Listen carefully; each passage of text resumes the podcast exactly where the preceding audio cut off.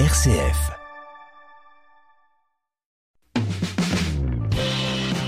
Entreprendre, l'aventure entrepreneuriale vendéenne. Cette semaine, nous allons parler de vélo électrique, de relocalisation et de start-up parisienne. On va faire tout ça avec Amélie Guichenet, bonjour. Bonjour. Vous êtes la dirigeante de Gaïa, une start-up parisienne qui, je le disais, produit des vélos électriques, notamment tournés vers la famille, et qui a décidé de relocaliser chez nous, en Vendée. Depuis quelques semaines, vos vélos sont assemblés chez Arcade Cycle à La Roche-sur-Yon. Alors déjà, Amélie, présentez-nous Gaïa, qui est finalement assez neuf dans le monde du vélo. Ça fait 2 ans que vous l'avez lancée. Effectivement, donc Gaïa, c'est une marque que j'ai créée avec Jacques Bonneville, mon associé, en 2021. L'idée, c'était vraiment de simplifier la vie des familles urbaines en proposant un vélo sur lequel on peut monter à la fois en solo, en duo ou en tribu, et qui permet de donner un sentiment de sécurité très fort pour permettre à chaque famille de se sentir à l'aise et de se lancer dans des trajets quotidiens à vélo. Donner un sentiment de sécurité, ça passe par quoi ? En fait, en démarrant le projet, j'ai interrogé des dizaines et des dizaines de familles et je me suis rendu compte qu'il y avait certains éléments qui freinaient les familles à partir à vélo. Et parmi ces éléments-là, il y a le sentiment de stabilité, le sentiment de maîtrise et de contrôle du vélo. Et il y a aussi la problématique de bien voir et bien être vu qui est clé quand on est à vélo. Et le dernier élément, c'est la problématique du vol. Donc ça, ce sont autant de sujets qu'on a travaillé avec Jacques sur cette phase de co-conception avec nos clients et avec nos premiers prospects. Donc, dans le vélo, on est allé travailler une géométrie qui est inspirée de celle du scooter, qui va offrir énormément de stabilité aux utilisateurs et un accès qui va être très simple d'usage, de prise en main. On a travaillé des éléments aussi de visibilité, comme par exemple un grand phare, des clignotants ou un feu stop à l'arrière, qui sont issus du monde du scooter. Un vrai klaxon de scooter et un démarreur qui permet de démarrer sans avoir à faire d'efforts et sans avoir à pédaler, qui vous offre d'emblée de la stabilité. Et la troisième composante qui est clé, c'est la sécurité du vélo. Vous le savez peut-être, mais aujourd'hui en France, chaque minute, un vélo est volé. C'est un frein à l'achat, mais c'est aussi un frein à l'usage en tant que tel, puisque beaucoup d'urbains se posent la question de où ils vont déposer leur vélo à l'issue de leur trajet. Et pour cela, on travaille avec une entreprise nantaise qui s'appelle Velco et on a équipé tous les vélos Gaïa d'un système de sécurisation à distance. Ça veut dire donc que je peux le suivre avec mon téléphone ? Exactement, vous pouvez le suivre, donc le géolocaliser et vous pouvez le bloquer, le verrouiller à distance, si bien que si quelqu'un essaye de vous voler votre vélo, il va sonner à 105 décibels et le moteur est bloqué. Vous avez fait le choix non pas du vélo cargo, qui est quand même assez à la mode en ce moment pour les familles, mais d'un autre mode de vélo qui est plus long à l'arrière. Exactement. Donc nous, on a choisi ce qu'on appelle un vélo dit mid-tail et long-tail dans le jargon du vélo électrique. Donc c'est quelque part une sous-catégorie du vélo cargo dans le sens où c'est un vélo qui est capable de porter 160 kg. Mais notre vélo mid-tail, qu'on appelle nous le vélo compact, c'est un vélo qui va vous permettre d'emmener un passager adulte à l'arrière, comme sur un petit scooter. Et notre vélo long tail va vous permettre d'emmener 1, 2 ou 3 enfants sur votre porte-bagages et va se conduire exactement comme un vélo classique. Et donc, à titre personnel, pour avoir testé les deux, moi, je me sens beaucoup plus en sécurité et beaucoup plus à l'aise sur un vélo qui a cette morphologie-là. Pour emmener de la charge avec moi, la prise en main est beaucoup plus rapide. C'est plus simple aussi de se faufiler dans des pistes cyclables un peu étroites. Et quelque part, à titre personnel, je suis plutôt rassurée d'avoir mon fils derrière que devant. Cette start-up que vous avez lancée, elle a eu des débuts fulgurants parce que vous avez vendu quasiment 1000 exemplaires en seulement quelques mois. Comment est-ce que vous expliquez ça, Amélie ? Effectivement, le démarrage a été assez puissant. En fait, on a démarré la commercialisation de la marque en juin 2022. Donc, la marque a doucement pris courant de l'été. Et les premiers week-ends de septembre, ça a été un raz-de-marée. Moi, la façon dont je l'explique, je pense que c'est vraiment par le travail qu'on a fait préalablement, où on a vraiment écouté beaucoup de gens pour comprendre les usages, comprendre les freins, comprendre les barrières à l'usage, ce qui pouvait faire peur, ce qui pouvait rassurer. On a construit les premiers prototypes et ces prototypes, on les a fait tester par une 50aine de personnes chacun, qui nous ont fait des dizaines et des dizaines de retours sur plein de points de détail. Et on a fait évoluer chacun des vélos sur une 50aine de composantes. Et donc, pour moi, le succès, entre guillemets, du début, c'est vraiment lié à la pertinence du produit par rapport à notre cible on a essayé de faire un produit qui soit le plus adapté possible et qui réponde le plus à tous les petits cas d'usage et tous les moments de l'usage aussi, du moment où vous allez décrocher votre vélo au moment où vous allez le raccrocher chez vous, au plus proche de nos clients en fait. Alors vos vélos, vous nous avez dit hier à quel point vous aviez pris soin avant de la commercialisation de prendre en compte tous les détails de vos clients, mais concernant la fabrication de ces vélos, comment est-ce que ça s'est passé sur les premiers vélos, ça se passait où ? Donc sur les premiers vélos, nous on a lancé en fait la marque en 2021. Alors pour rappel, 2021 c'était une période qui était un petit peu chaotique, à plein de points de vue, on était encore en phase Covid. Et dans le secteur du vélo électrique, c'était un moment, on va dire, où le secteur était en plein boom. Et tous les assembleurs, et notamment les assembleurs français, avaient des carnets de commandes pleins pendant des mois. Donc au tout démarrage, avec Jacques, mon associé, on a voulu lancer du coup l'assemblage des vélos en France, mais c'était juste inenvisageable. Et on a dû trouver une autre solution rapide. Donc, à ce moment-là, on a démarré avec un assemblage en Europe de l'Est qui nous a permis de commencer la première production avec un acteur qui nous a fait confiance, sachant que nous démarrions de zéro. Et la trajectoire, ça a toujours été de relocaliser l'assemblage plus proche de nous, en France. Et c'est ce qu'on a confirmé, du coup, il y a quelques jours avec le lancement de notre assemblage chez Arcade Cycle en Vendée. Et alors, pourquoi est-ce que vous avez choisi Arcade Cycle ? Il y a plusieurs raisons. La première, c'est évidemment la rencontre, parce que pour tous nos partenaires, c'est avant tout une rencontre et une envie de travailler ensemble. Un deuxième élément, c'est que Arcade, en fait, c'est une entreprise multigénérationnelle. C'est un des trois plus grands acteurs de l'assemblage en France. Ils sont très, très réputés dans notre secteur, réputés pour leur fiabilité. C'est le leader notamment sur le segment des vélos pour les loueurs. Et ça, pour nous, ça a toujours été un gage en fait de fiabilité, de robustesse dans leur savoir-faire. Donc, en choisissant Arcade, on savait qu'on allait chercher vraiment un partenaire qui est très fiable, avec une vraie expertise chez chacun des interlocuteurs qu'on a pu rencontrer. Et donc, nous, ça nous permettait aussi de gagner en expertise, en professionnalisme, à leur côté. Et le troisième élément, c'est qu'Arcade, c'est une entreprise qui elle-même est en pleine évolution, qui a une très forte ambition, une ambition d'innovation. Ils sont en train d'expandre leur site de production. Et donc, on sait qu'Arcade a la capacité de nous accompagner dans notre croissance pour les prochaines années. En termes de coûts, Amélie, j'imagine que c'est pas pareil de produire ici en Vendée que de produire en Europe de l'Est. Effectivement. Alors, les coûts sont un peu plus élevés. Mais ce qui s'est passé pour nous, c'est qu'avant, on avait un site d'assemblage, où on assemblait les vélos. Ensuite, on avait une phase de transfert routier, où on transportait les vélos depuis l'Europe de l'Est jusqu'à la France. Et une deuxième phase où on personnalisait les vélos, puisque chacun de nos vélos sont personnalisés pour chacune de nos commandes. En fait, Gaïa propose un configurateur en ligne, comme vous le feriez pour une voiture, par exemple. Et quand on vous livre votre vélo à domicile, il est complètement personnalisé. Vous choisissez la couleur, les équipements, le type de siège en fonction de l'âge de vos enfants. Il vous est livré au pied de chez vous, complètement personnalisé. Et donc, on partait en fait d'un modèle avec une chaîne logistique, une chaîne de production avec une double étape.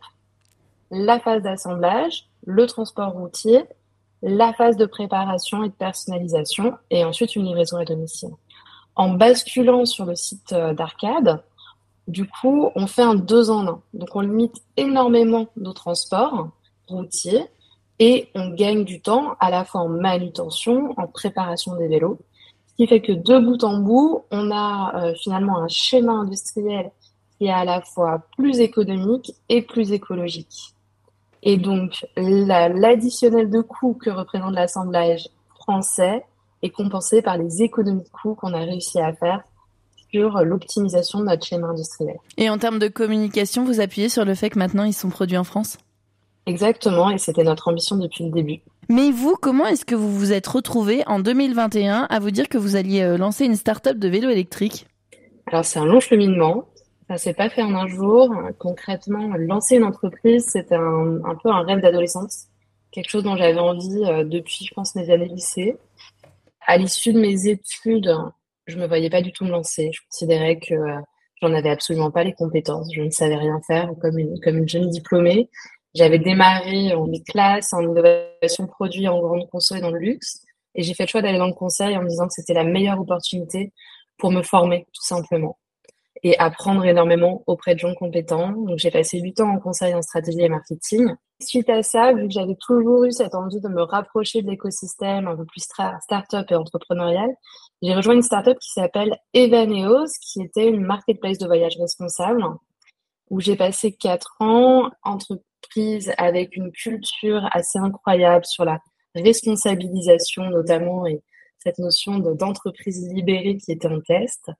Là-bas, j'ai eu un rôle un peu de couteau suisse où j'ai monté une succession d'équipes différentes sur le B2C, donc des équipes offres, product, marketing, data.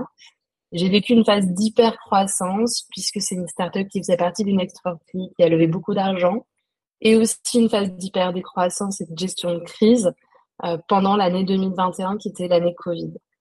À titre personnel, cette année 2021, ça a été l'année de la naissance de mon fils, mon premier enfant. Et donc, ça a été une année un peu de chamboulement où j'ai vécu finalement un peu un 3 en 1. Une gestion de crise dans le cadre de mon entreprise dans laquelle j'étais salariée et membre du COMEX. La phase de Covid où on s'est tous posé des questions sur comment le monde évoluait, sur l'alignement entre nos valeurs, nos modes de consommation, nos modes de vie et ce qu'on réalisait. Et puis, la maternité qui est venue chambouler tout ça et qui, moi, m'a questionnée de façon très profonde en me faisant me poser la question de concrètement, dans mon job au quotidien, qu'est-ce que je fais pour le monde de ce petit garçon? Comment est-ce que je contribue à ça? Et donc, 2020 a été une machine à laver assez intense pour moi à tout point de vue. Et 2021, je me suis dit que c'était le bon moment d'enfin oser, enfin réaliser ce rêve de gosse, entre guillemets, et de me lancer dans l'aventure entrepreneuriale. Vous faites partie de ces entrepreneurs qui comptent en ce moment dans le monde des startups. Pour preuve, ce prix que vous avez reçu il y a quelques jours, le Bold Future Award qui est remis par Veuve Clicquot. Qu'est-ce que ça vous fait, à vous qui aviez toujours eu ce rêve de lancer votre entreprise, de recevoir des prix prestigieux comme ça? Je vous cache pas que j'étais très touchée, je m'y attendais vraiment pas. Quand on est salarié, qu'on a envie de lancer un projet entrepreneurial, en fait, on se rend compte qu'il y a très, très peu d'exemples. Et les exemples qui sont médiatisés sont une immense majorité masculins. Et donc, je suis très reconnaissante pour les dispositifs comme celui de Veuve Clicquot qui mettent en lumière, en fait, d'autres profils. Parce que ça permet de se dire individuellement et ça permet de dire aux autres « c'est possible » et vous avez l'autorisation d'oser vous lancer. En fait, c'est un territoire dont vous n'êtes pas exclu. Et donc, pour moi, c'est ça que ça représente d'une part. Et puis, forcément, derrière ce prix, moi, j'étais dans une catégorie, donc le Bold Future Award des jeunes entreprises de moins de 3 ans. Et derrière ces 3 années chez Gaïa, il y a toute mon équipe. Mon équipe qui s'est engagée corps et âme pour faire émerger une marque de zéro. Tous nos partenaires qui ont accepté de se lancer dans l'aventure auprès de nous. Et on sait, quand on est une petite marque, on démarre. Moi, j'ai très bien vu la différence en passant d'une marque plus importante à une marque plus réduite. Avoir de la crédibilité auprès de partenaires qui ne vous connaissent pas, quand vous n'êtes personne, ce n'est pas évident.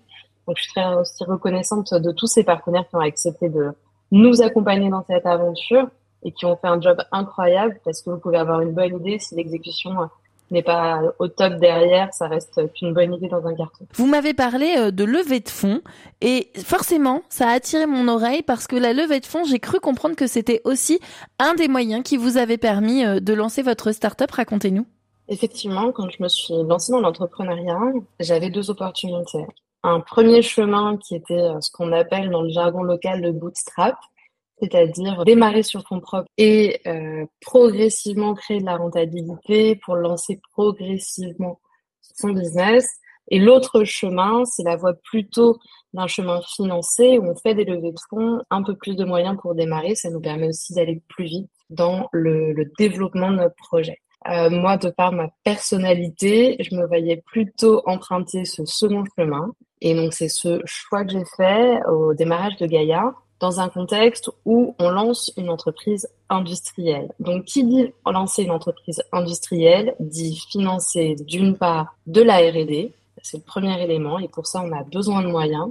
Deuxième élément, un sujet de BFR, donc gestion notre besoin de fonds de roulement, de notre achat de stock de matières premières puisqu'on fabrique par nous-mêmes, qui est crucial. Et pour notre cas tout particulier, en plus, lancer une marque industrielle en B2C auprès du grand public avec un schéma de commercialisation en direct et donc des enjeux forts sur la création d'une marque forte, l'ouverture d'une boutique, d'un site e-commerce en propre. Et pour ça, ça nécessitait aussi un certain nombre de moyens. Donc pour réaliser cette ambition et ce projet-là, j'ai réalisé avec mon associé Jacques une première levée de fonds auprès d'un acteur qui s'appelle Via ID, qui est en fait la branche d'investissement du groupe Mobivia, qui est le fonds d'investissement spécialisé sur les sujets de mobilité en France et qui notamment anime l'accélérateur de start-up de mobilité de Station F.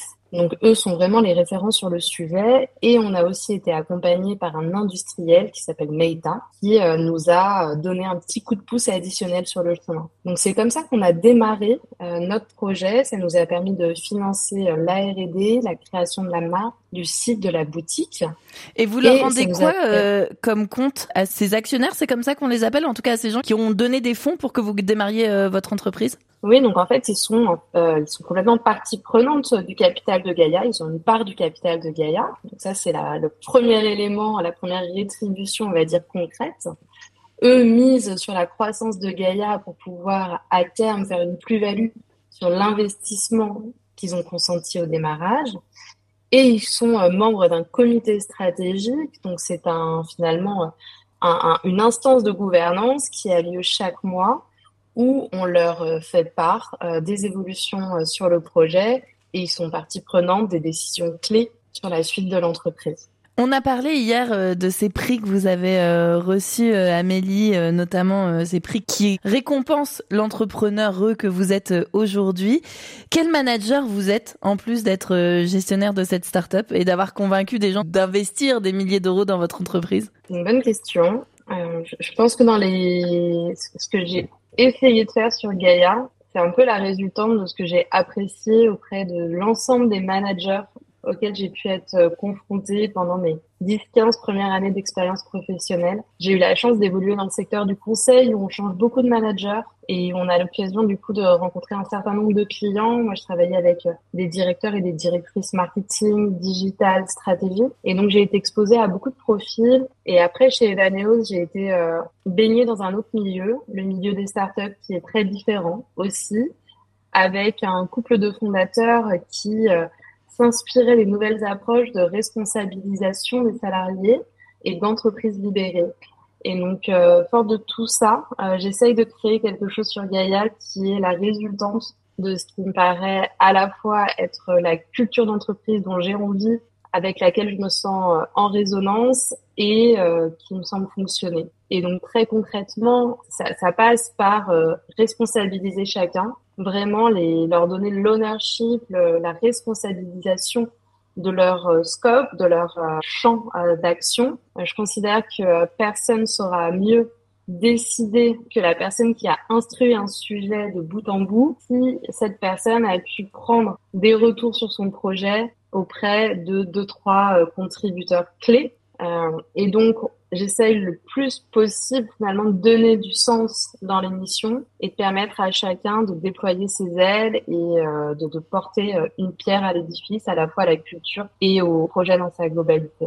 Et peut-être que dans le recrutement, du coup, ce qui est clé dans les profils que j'ai essayé de recruter, c'est de recruter des gens qui vraiment adhèrent à la mission de Gaïa. Aux valeurs que vous mettez derrière et à ce que vous vouliez laisser à votre fils, c'est ça? Globalement, à cette idée de vouloir s'investir et s'engager d'aider les familles urbaines vers une transition, vers une mobilité plus douce. Ils sont tous convaincus du bien fondé, de pourquoi est-ce qu'on fait les choses, ça donne du sens le matin à leur job. Et le fait d'être tous au diapason, en fait, sur cette cohérence-là, je pense que ça crée une forme de colonne vertébrale culturelle qui est très forte. On a des valeurs de marque qui sont fortes aussi sur la transparence, sur la proximité avec nos clients, sur la co-construction. Et donc ça, c'est des choses aussi que tous les salariés partagent. Et après, comme je le disais, la troisième partie, c'est vraiment cette notion de responsabilisation de chacun. Ils viennent tous travailler à vélo.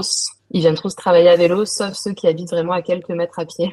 On vous voit beaucoup sur les réseaux sociaux, Amélie. En tout cas, on voit beaucoup votre marque. C'est un levier de communication qui est important. À quel point pour le développement de Gaïa en ce moment ? Aujourd'hui, effectivement, les réseaux sociaux sont un des leviers clés de communication et de marketing de Gaïa. On a une marque qu'on qualifierait de lifestyle, grand public, et un des moyens de contacter, d'être au contact de notre cible, c'est les réseaux sociaux. Donc c'est sur cet espace-là qu'on prend la parole, parce que c'est un des médias que nos cibles utilisent, tout simplement. Et comment est-ce que ça se passe quand on est une start-up et qu'on essaye de contacter des influenceurs ? On a l'impression que le monde des influenceurs, tout le monde peut se renommer un peu influenceur. Vous choisissez comment, avec qui vous allez travailler ? Alors, on essaye de choisir des influenceurs qui ont deux critères qui nous semblent clés.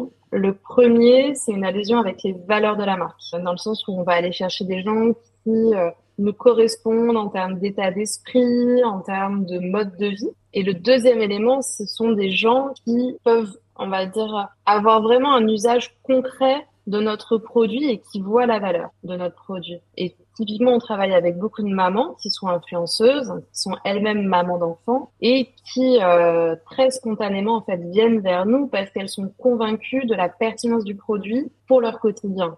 Et elles font monter leurs enfants sur le vélo. Parce que ce qu'il faut savoir, c'est que sur notre vélo compact, on est quasiment une des seules marques du marché où vous pouvez mettre un enfant de plus de 5 ans. Donc, vous allez pouvoir emmener votre enfant de 5, 8, 10, 12 ans et après, vous mettrez votre conjoint pour sortir le soir. Typiquement, sur ce modèle-là, en fait, vu qu'on est quasiment les seuls à proposer ce produit, eh ben, on a un certain nombre d'influenceurs ou d'influenceuses qui sont très intéressés parce qu'ils voient la pertinence du produit. Sur le vélo dit long tail, on va pouvoir mettre 2 enfants à l'arrière. On a plus de concurrents, mais c'est toujours le même sujet. C'est que les influenceurs avec qui on travaille sont convaincus de la pertinence du produit dans leur usage quotidien. Vous arrivez à mesurer quels sont l'impact de ces influenceurs sur vos ventes ? Oui, tout à fait. En fait, on se rend compte que le travail avec les influenceurs et les influenceuses nous ont permis d'accroître la couverture nationale de Gaïa. Et les influenceurs et les influenceuses, finalement, sont rarement très locaux.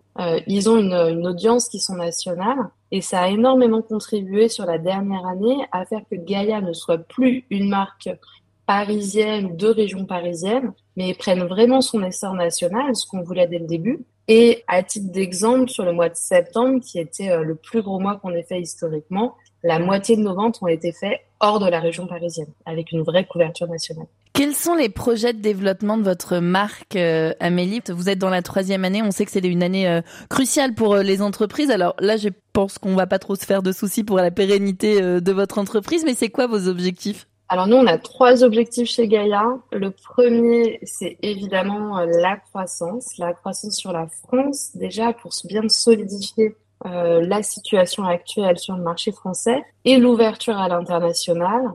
On a quasiment toutes les semaines des demandes qui émanent des Pays-Bas, de Bruxelles, d'Allemagne, de Milan, de Barcelone. Aujourd'hui, on ne commercialise les vélos Gaïa officiellement que sur le territoire français. Et donc, on a des gens qui nous contactent directement pour qu'on les livre dans ces villes-là. Et vous le faites ? Donc, et on le fait ponctuellement. Et donc, la deuxième étape, je dirais, sur cette phase de croissance, c'est vraiment aller structurer l'approche sur l'internationalisation avec toutes les composantes que ça induit au niveau logistique, au niveau marketing, au niveau réglementaire et tout. Donc ça, c'est notre premier pilier, vraiment continuer la croissance. Le deuxième pilier, ça va être tout ce qui va être lié à continuer notre trajectoire vers la relocalisation de la production en France. La première étape qui nous tenait à cœur, c'était de rebasculer l'assemblage en France et on en a parlé ensemble, qui a été fait avec toute l'aide et le soutien d'Arcade. Et on a toujours dans nos cartons 2 gros projets qui nous tiennent à cœur. On a une réflexion de fond sur la fabrication de nos cadres pour voir si on peut fabriquer nos cadres à proximité, donc soit en France, soit à proximité, soit en Vendée potentiellement. Il faut qu'on trouve les bons partenaires, mais on commence à avoir ces discussions-là. Et la deuxième brique, c'est la batterie. La batterie, voir comment est-ce qu'on peut avoir des cellules françaises et avoir des batteries elles-mêmes assemblées en France.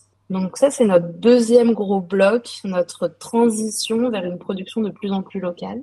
Et la 3e dimension qu'on travaille, c'est cette notion d'éco-conception et de réparabilité. Donc aujourd'hui, le but vraiment, c'est de travailler tout le cycle de vie du produit, éco-concevoir les vélos pour qu'ils soient plus simples à réparer, favoriser la réparabilité, accompagner tous nos clients et notre réseau de réparateurs dans une réparabilité encore plus simple et pouvoir, dans une logique d'économie circulaire, proposer une seconde vie à nos vélos, puisqu'on a des clients qui avaient un premier enfant, ont un deuxième enfant, qui est bientôt mon cas, et qui souhaitent passer sur le vélo cargo et abandonner leur vélo compact, ou qui ont un vélo cargo avec potentiellement un enfant qui devient un petit peu grand, qui ne montera plus à l'arrière du cargo, et souhaitent basculer à terme sur le vélo compact. Et donc, pour offrir ces passages de l'un à l'autre, il y a toute une réflexion en cours chez Gaïa sur comment est-ce qu'on offre finalement une possibilité de revendre son vélo d'occasion, pour nous de le reconditionner et de racheter un autre vélo Gaïa de première vie ou de seconde vie. Merci beaucoup Amélie Guichenet d'avoir été avec nous cette semaine. On aura l'occasion, à mon avis, de prendre de vos nouvelles. Si jamais vous trouvez un partenaire vendéen pour faire tout ce qui est les matières premières de votre vélo, et puis si vous faites d'autres annonces aussi chez Arcade Cycle, on sera avec vous notamment pour le reconditionnement. Merci beaucoup d'avoir passé toute cette semaine sur RCF Vendée. À très bientôt. Merci beaucoup pour votre écoute. À très très bientôt.